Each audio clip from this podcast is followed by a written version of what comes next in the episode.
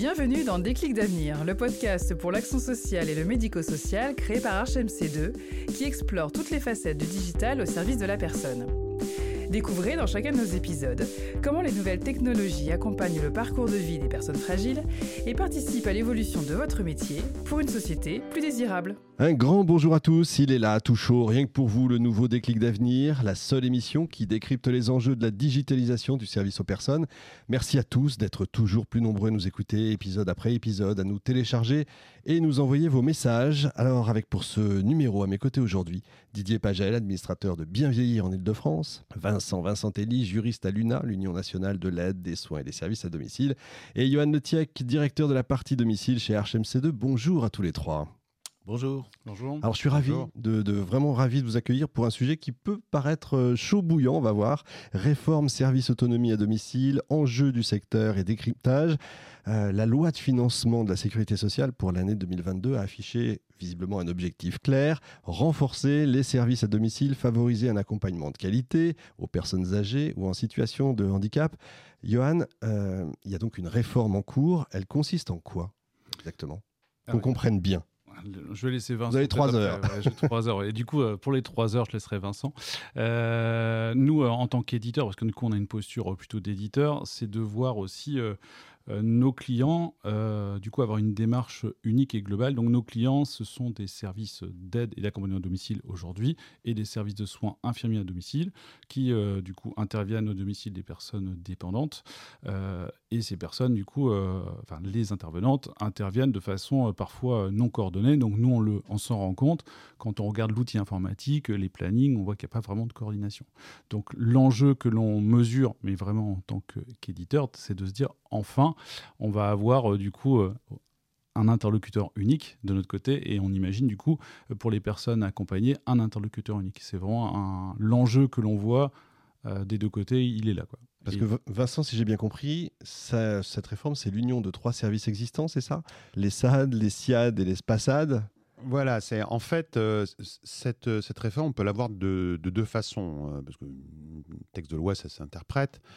Euh, soit on se dit, bah voilà, il y a des acronymes barbares, il y en a trois.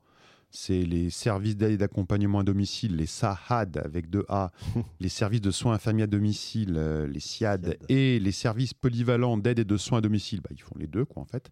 Les SPASAD.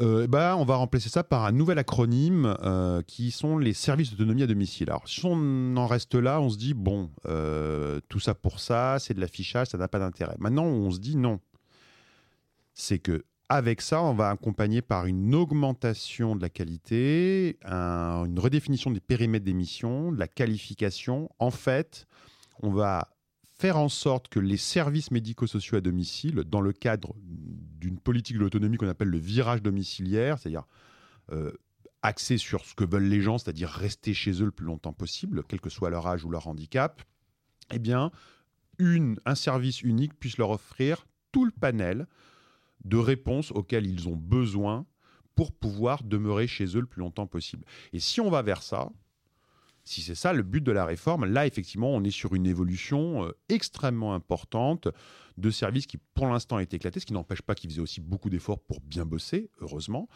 euh, mais qui restait éclaté avec des politiques un petit peu sectorisées. Là on est effectivement un interlocuteur unique pour les personnes, mais aussi un interlocuteur unique pour les pouvoirs publics, et finalement une structure visible de premier recours pour l'aide, l'accompagnement et les soins à domicile des personnes euh, âgées ou en situation de handicap, ou malades chroniques d'ailleurs, aussi on les oublie parfois.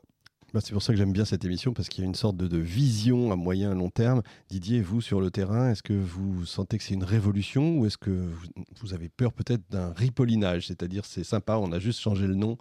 Euh, ça, arrive souvent hein, dans ce pays quand même. Ouais, bah, les, intentions, en tout cas, sont, louables, elles sont euh, intéressantes et c'est ce vers quoi il faut tendre. Euh, en réalité, j'ai quand même un peu peur, moi, du ripollinage. Nous, on fonctionne en groupement de coopération sociale et médico-sociale avec un SPASAD intégré à l'intérieur depuis de nombreuses années. Ce que je vois dans cette réforme, quand je la lis de façon, je dirais, un petit peu négative, c'est que en fait, on va essayer d'étendre le modèle SPASAD, qui, qui a finalement pas eu beaucoup de succès en définitive. Peut-être étendre aussi le modèle de groupement de coopération sociale et médico-sociale, sans se demander au préalable pourquoi. Euh, pourquoi ces, ces, ces formes de, de, de, fonctionnement n'ont pas eu euh, euh, l'effet escompté et ne sont pas développées plus que ça?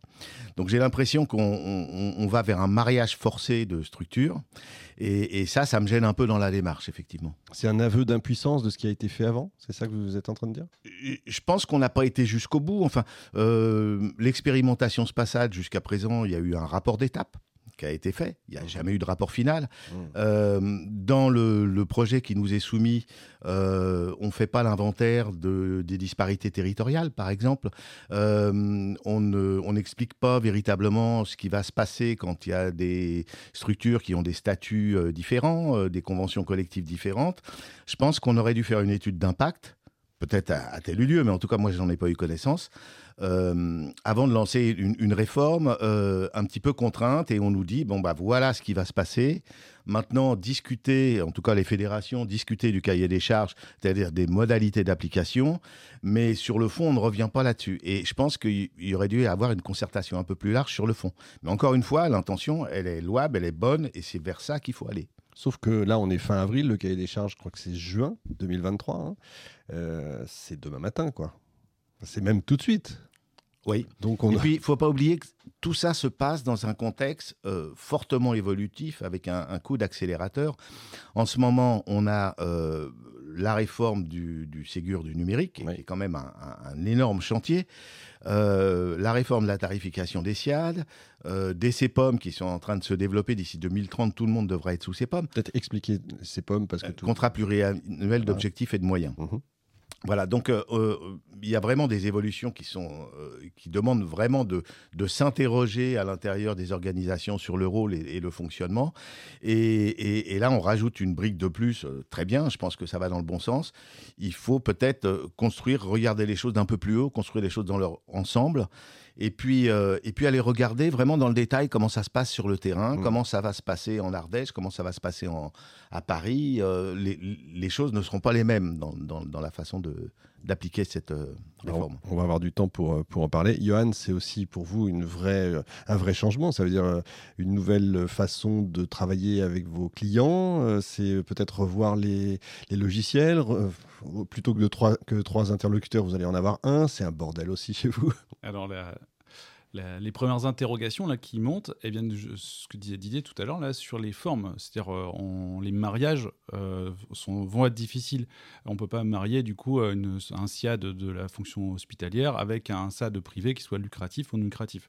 Donc les questions là, qui remontent de nos clients aujourd'hui, c'est OK, vous, éditeurs, comment vous allez nous accompagner pour faire euh, un mariage qui, qui va avoir une forme un petit peu différente. Et dans ces cas-là, euh, est-ce qu'on va avoir On gardera du coup deux interlocuteurs, voire un troisième, parce que du coup, il y a un groupement qui va exister.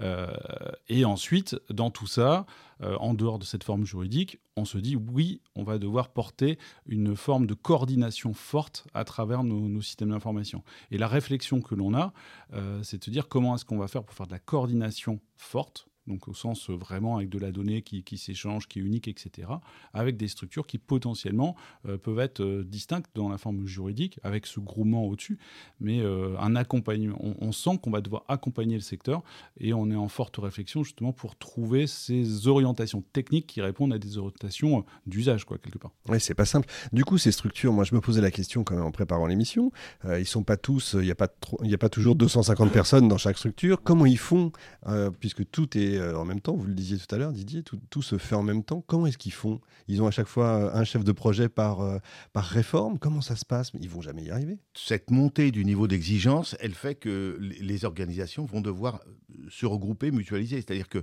effectivement, le, constat, c'est qu'il y a un éparpillement du nombre de, structures. Il y a à peu près, je crois, je ne sais pas, vous me corrigerez, mais 9000 SAD euh, actuellement euh, en France autorisés. 2300 euh, SIAD, donc va falloir forcément se regrouper à un moment donné pour avoir, à, avoir la taille suffisante pour pouvoir répondre à tous ces nouveaux enjeux. Et euh, euh, oui, mmh. Vincent. Alors, je pense que là, on, on, on met le doigt sur, euh, sur ce qui se passe en fait. Euh, D'abord, on est sur une réforme et, et, pour rebondir, oui, ça va être difficile Euh, pas impossible, hein, de statuts différents, même public-privé, difficile. Il y a du travail, euh, ça peut être même dans certains cas douloureux, parce qu'il y a effectivement des structures qui existent depuis 10 ans, 15 ans, 20 ans, 30 ans, 50 ans, et dire, ben non, vous allez devoir vous regrouper, vous associer, c'est pas facile.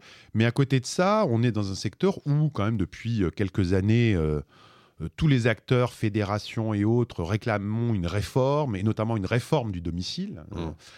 Bah, une réforme, à un moment, c'est de se dire, bah, si elle y est, il faut se transformer pour rentrer dans la réforme. Si on fait une réforme pour que la réforme, en fait, c'est elle qui s'adapte à chaque spécificité où rien ne change, c'est pas une réforme. Là, c'est un ripollinage.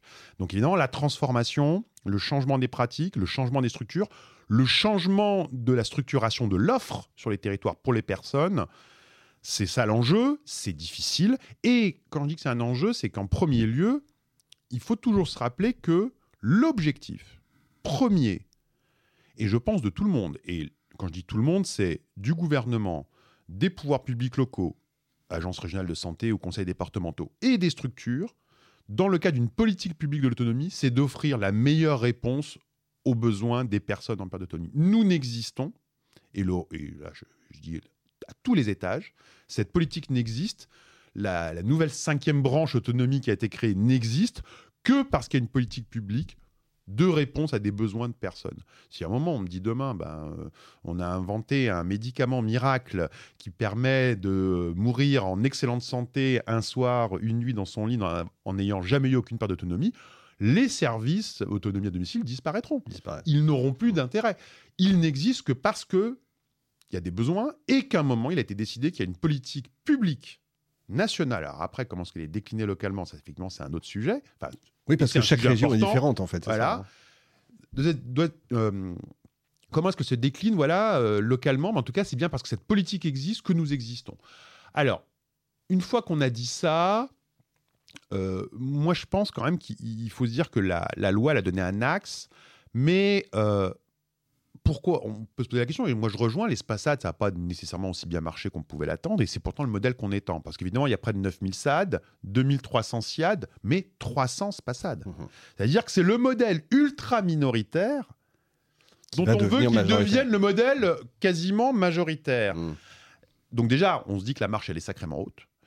Donc voilà, il y a quand même quelque chose à faire. Et euh, ce qu'il faut, euh, je pense, euh, avoir en tête, c'est que une fois qu'on a cet axe donné, tout le travail, je dirais, d'état des lieux, elle s'est faite non seulement dans l'élaboration du cahier des charges, parce que, ah, pour le coup, UNAI a participé depuis septembre, euh, mais aussi dans d'autres éléments juridiques qui encadrent ces services, on s'est posé des questions, notamment une très simple. Hein. C'est quoi le domicile? C'est la question. C'est comme la question. À une époque où on voit se développer des nouvelles formes d'habitat, d'habitat inclusif, de résidence-service senior, des choses comme ça, mais à ce moment-là, qu'est-ce qu'on appelle le domicile? Est-ce que c'est le domicile, on va dire, historique, euh, là où je suis locataire, propriétaire, ou est-ce que c'est ces nouvelles formes d'habitat? Est-ce que c'est en fait la personne, le lieu où la personne vit? Et si on parle là-dessus, on se dit quand même qu'il y a une plénitude de la compétence de ces nouveaux services autonomie à domicile et une montée en, puissance, on va dire, mais avec aussi une montée en exigence, qui est un axe très fort qui a été l'axe des travaux. Alors maintenant, ce qui manque effectivement à la réforme, et là je pense qu'on est parfaitement d'accord, c'est le pendant en se disant, OK, si on va à fond, si ces services montent en compétence, s'ils se structurent, s'ils font de du soin, s'ils font de la coordination, s'il y a plus de qualifications pour les personnes, s'il y a plus d'attractivité pour les métiers, ça aura un coût. Et la question centrale qui va se poser, qui est la question qui est devant nous, c'est ce coût, il est supporté par qui? Par la solidarité nationale, la nouvelle branche, ou par les personnes? Et ça, c'est la question qui est devant nous. Et c'est la question sur laquelle on a deux ans, c'est deux ans de montée en charge une fois que le, le, cahier de charge sort, deux ans pour y répondre. Ça promet. Vous, avez fait, Didier, une expérience, une expérimentation terrain? Euh, C'est pas ça d'intégrer, oui, tout à fait. Alors, ça donnait quoi? Alors, bilan mitigé. Euh, globalement. Euh, en fait, je rejoins un petit peu euh, les résultats de l'étude, en tout cas du rapport d'étape qui avait été fait. C'est-à-dire qu'en réalité, il y a 10-12% de situations qui sont véritablement communes entre le SIAD et le SAD. Hmm. Alors, pour des raisons pratiques, hein, nous, au départ, on voulait aller vers une intégration complète. Hein, le nom, c'est pas SAD intégré. En réalité, les gens viennent déjà avec des solutions d'aide à domicile quand ils viennent chercher du soin, la plupart. Et euh, on n'a pas euh, la capacité à leur dire, bah non, quittez votre SAD actuel et puis venez chez nous. donc nous, on a très vite renoncé et continué à accueillir les gens comme il le fallait. Après, sur la coordination, donc dans l'expérimentation Spassad intégré, je crois que la, première ou la deuxième année, il y avait un financement pour euh, la coordination qui a disparu par la suite. Euh, donc cette coordination de parcours, euh, pour moi, c'est essentiel. mais comment est-ce qu'on met, par exemple, en réunion des aides à domicile avec des aides-soignantes et des infirmières quand, d'une part, le financement des SIAD est fait sur une dotation globale, et puis que le financement des, des SAD, c'est fait sur l'heure prestée elle est où le, il est où le temps de coordination? Qui le paye? Comment est-ce qu'on le met en œuvre? Donc si on répond à toutes ces questions-là, parfait, il faut aller vers ce type de service. Il faut aussi peut-être harmoniser euh, les modalités de financement de ces services. Pourquoi est-ce qu'il y a eu cette euh, sorte de précipitation? J'allais dire, euh, oui, je dis précipitation, mais ça fait longtemps qu'on l'attend, ça fait longtemps qu'on l'espère, mais pourquoi tout d'un coup? Et deuxième question, et vous en parliez un petit peu tous les deux, quid du patient au milieu de ça? Il est quand même, c'est lui, normalement. Ah, sur le patient, je peux répondre. Allez-y. Euh, effectivement, je pense que, enfin, pour moi, la, coordination du parcours d'un patient, euh, c'est vrai qu'elle est souvent chaotique, elle est souvent difficile, elle est souvent peu lisible.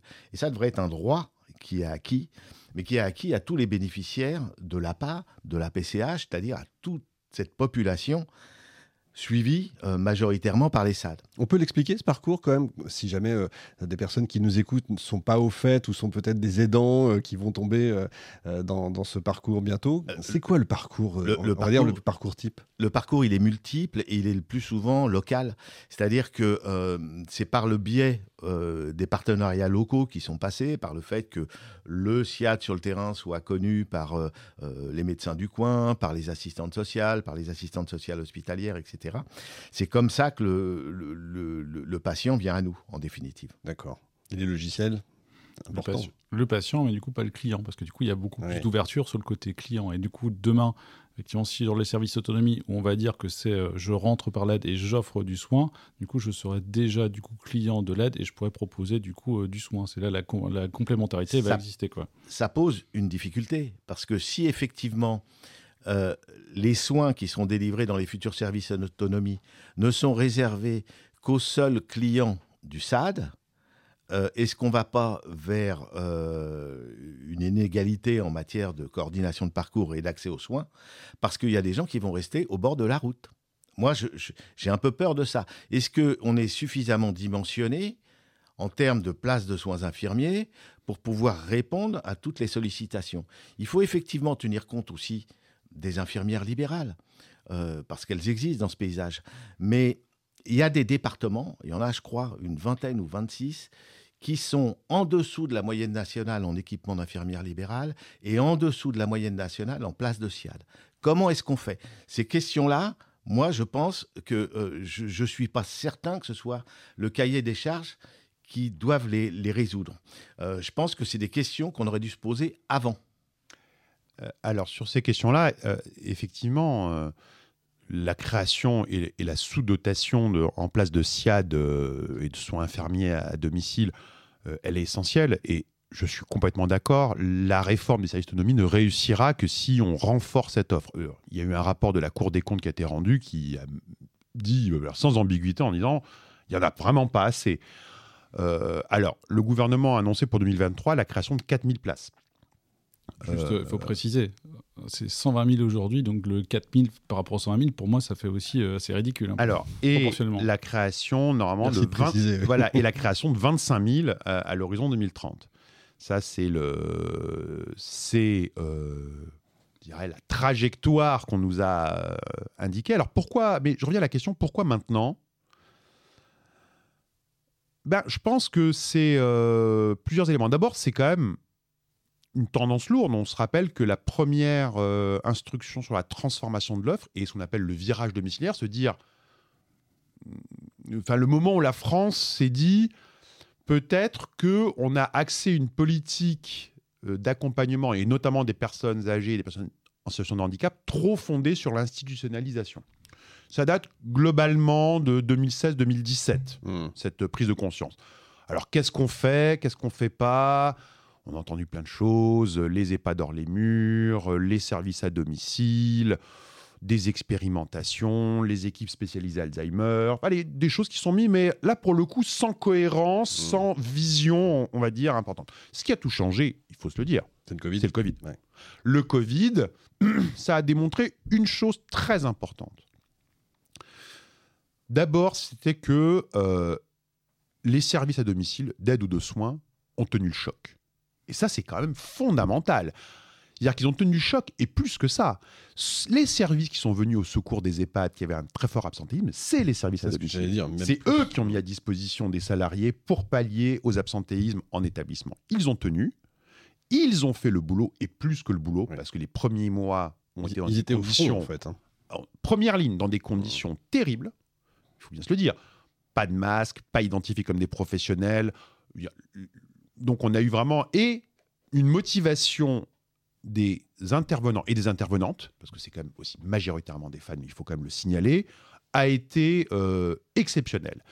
Et souvent on nous a demandé, mais ça fait des années que vous nous dites que ces services sont au bord de la rupture, qui vont mal, qui sont sous-financés, qu'il y a des inégalités territoriales, et pourtant on constate que globalement ces services ont fait le job, ont tenu, et ont fait même plus que d'autres.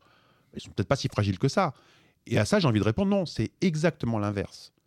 C'est des services qui, depuis 10 ans, 15 ans, sont habitués à fonctionner en mode dégradé. Hmm.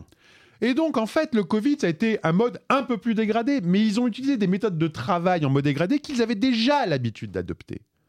Ce qui fait que ils avaient déjà les méthodologies de gestion de crise, parce qu'ils étaient en crise, notamment en crise de financement permanent. Et donc, cette prise de conscience, et après les crises de l'attractivité qui, euh, qui sont apparues ensuite, qui ont donné lieu dans certains secteurs au Ségur, dans le secteur de, de l'aide domicile à l'avenant 43 de révélation des salaires, des salaires. On s'est dit, bon, peut-être que le moment est venu de reconnaître ces services et de se dire que c'est sur eux qu'on peut s'appuyer pour réformer l'intervention domicile et, plus loin que ça, se dire, parce que c'est aussi, je dirais, la perspective, c'est ce qu'on appelle le mur démographique, se rendre compte que les baby-boomers vont arriver à plus de 80 ans, 85 ans en 2030, et qu'actuellement, le secteur médico-social, dans son état actuel en France, n'est pas armé pour répondre à cette nouvelle demande.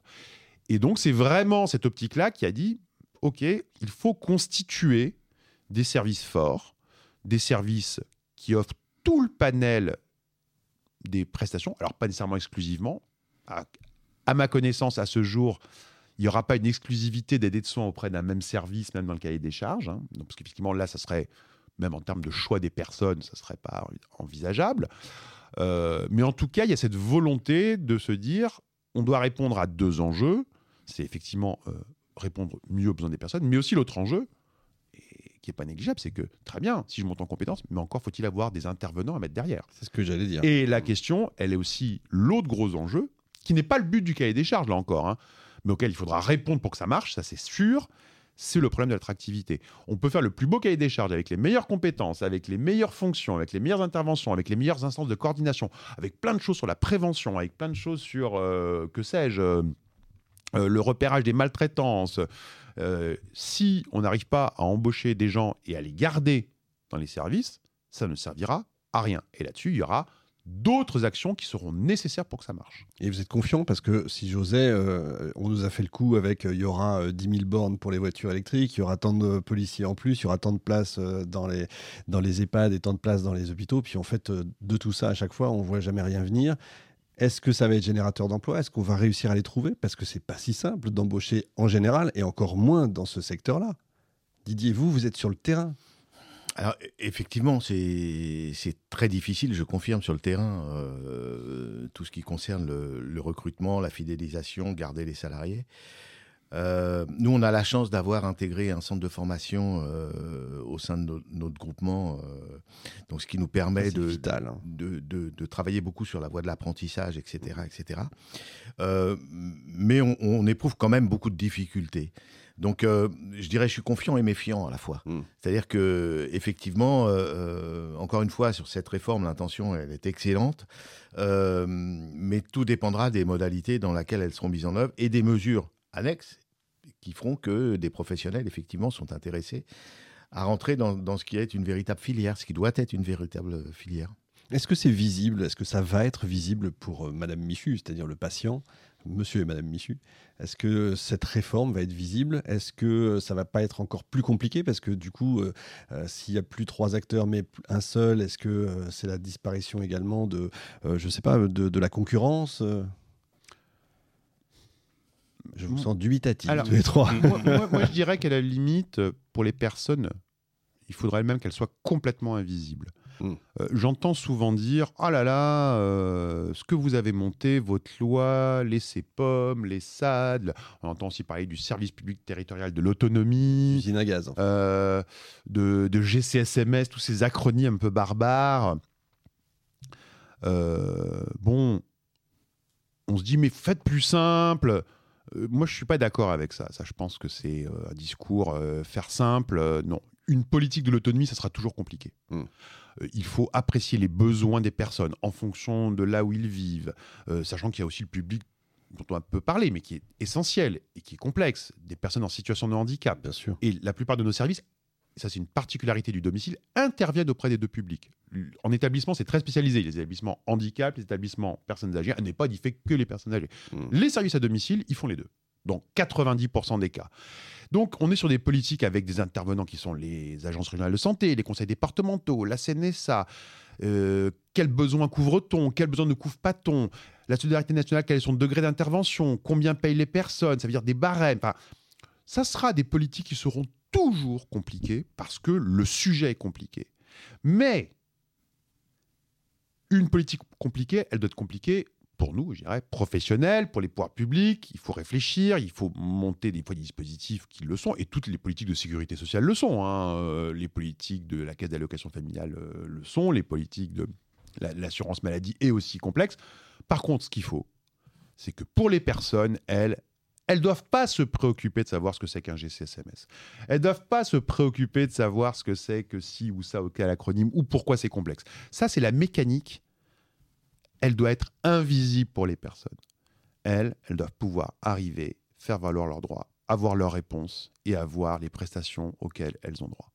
C'est la promesse du Du numérique. des charges. C'est la promesse. On la voit, c'est- inscrit. Moi, je suis d'accord avec ce que dit euh, Vincent, mais je dirais que la complexité, la difficulté, le manque de lisibilité, il est aussi euh, dans la façon dont les choses sont organisées par les ARS et les conseils départementaux. Je vous donne un petit exemple. Nous, au niveau du, groupement, on intervient sur à peu près 50 communes en SAD et seulement 6 en SIAD, avec deux SIAD. Euh, Qu'est-ce qui va se passer demain si euh, quelqu'un me demande des soins en dehors du territoire du SIAD, si on ne change pas le territoire du SIAD. Donc il y a- il y, a toutes ces questions-là qui vont se poser. Comment je vais faire, euh, moi, pour faire délivrer des soins euh, en dehors du territoire des SIAD si jamais euh, le territoire n'est pas tendu? Donc à un moment donné, il faut que l'autorisation, qui est le plus souvent pour les SAD départementales, soit aussi départementale pour les futurs services autonomie, aussi bien pour l'aide que pour les soins. Si on n'a pas le même territoire pour l'aide et pour le soin, ça va rajouter une couche de complexité, à mon avis. Ça va être un millefeuille. Est-ce que le logiciel, le numérique, peut pas justement aider à ça Doit normalement euh, normaliser, faciliter? Des deux côtés d'ailleurs. hein.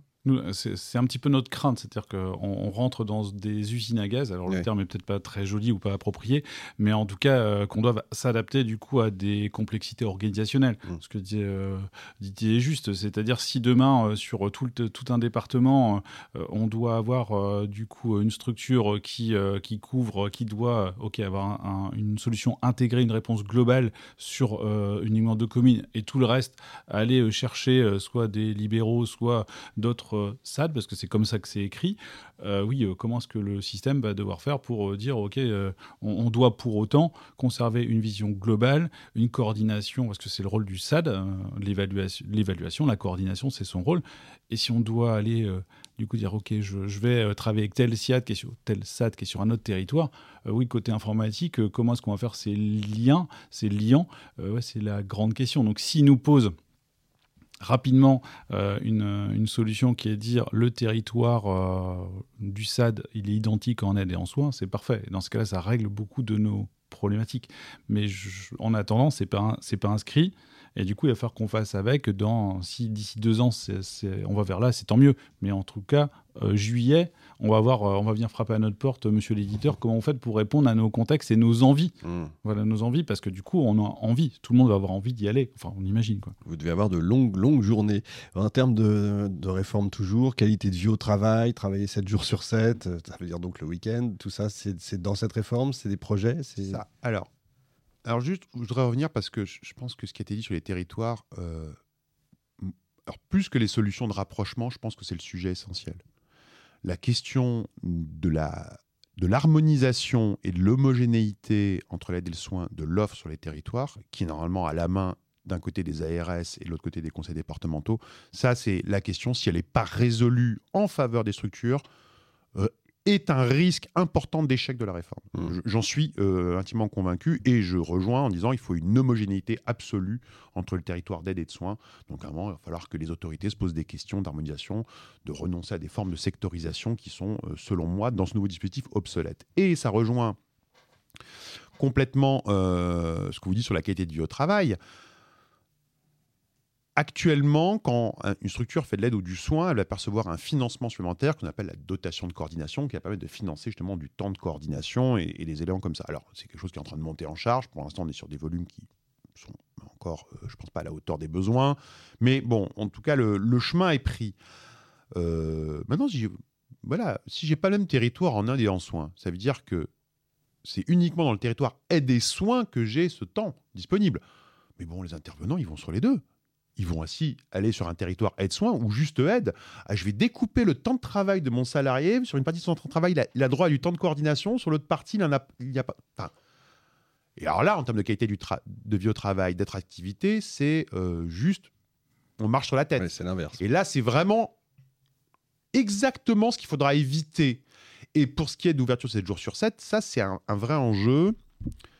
C'est quelque chose que nous, dans les travaux sur cahier des charges, on a demandé c'est que tous les services, je dis bien les services, euh, puissent intervenir 7 jours sur 7. Parce que les plans d'aide pour les personnes, leurs besoins ne s'arrêtent pas le week-end. Bien entendu. Et on a des fois des recours à des solutions de, de, de, changement de service pour les week-ends, enfin des, des, des, trucs aberrants, ou même des, des, des, choses qui sont des soins en semaine. Et comme le SAD n'intervient pas le week-end, ça devient de l'aide miraculeusement le, le week-end. Je vois que on, tout le monde reconnaît ce que, ce que je viens de dire. Alors pour les logiciels, du coup, il faut les faire basculer euh, d'une facturation à une autre parce que c'est pas les mêmes budgets. Enfin, déjà, on voit quand même qu'il y a des. des c'est plus que des bouts de ficelle, hein. c'est euh, du chatterton. Mais euh, ce qui est là-dessus, donc, on répond aux besoins 7 jours sur 7, tous les services alors là, c'est une révolution. Inversement, ça ne remet pas en cause, c'est le service qui est ouvert, que les salariés doivent avoir des garanties en termes de qualité de vie au travail, d'équipement de protection, de temps de repos. On est sur un travail euh, qui est beau, c'est un beau travail, mmh. mais qui sera toujours un travail difficile. difficile bien sûr. Il ne faut pas non plus vendre l'invendable, dire c'est un travail qui est difficile, on est auprès de personnes qui sont souvent très dépendantes et qui le seront de plus en plus, parce que le mmh. but c'est quand même d'accompagner des personnes de plus en plus en perte d'autonomie à domicile pour éviter justement en tout cas le plus longtemps possible, le passage en, EHPAD, qui seront de plus en plus fortement médicalisés. Donc à un moment, on est sur un travail qui sera difficile avec beaucoup de déplacements. Donc c'est aussi euh, la gestion des temps de déplacement et leurs coûts. Euh, c'est euh, tous ces éléments-là qu'il va falloir nécessairement apprécier dans le cadre de la montée en charge. J'ai envie d'être confiant. Quand je vous écoute, finalement, j'ai l'impression que vous vous posez les bonnes questions, que vous êtes prêt à aller dans, bah, dans, le, dans le bon sens. Euh, deux ans, c'est rien pour, euh, pour faire tout ça. Est-ce que c'est possible selon vous? Je pense qu'on est au, au final, le timing est plutôt pas mal. Parce que j'ai entendu parler tout à l'heure du Ségur du numérique. Mmh. Et au final, on a, on a des chantiers qui, qui vont euh, se lancer en parallèle et qui sont complémentaires. Cest à le Ségur du numérique euh, entraîne du coup euh, une volonté de, partage euh, qui va dans le sens de la coordination de fait. et en même, temps, on va, en même temps, on lance un gros sujet sur la coordination aide-soins, si j'essaie de la simplifier. Mm. donc pour moi, ça va, ça, ça, va de pair.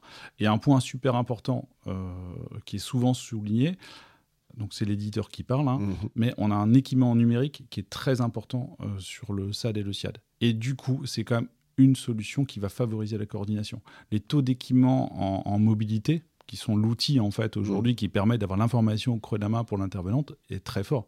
On, doit avoir euh, 100, 110 000 intervenantes aujourd'hui qui ont un mobile entre les mains euh, mmh. au sein d'Archem 2 Et ça, euh, enfin, le DSI de, Luna le, le, en parle fièrement d'ailleurs, en disant les financements CNSA nous ont permis aussi de de passer des caps importants pour la filière domiciliaire, les SAD et les SIAD.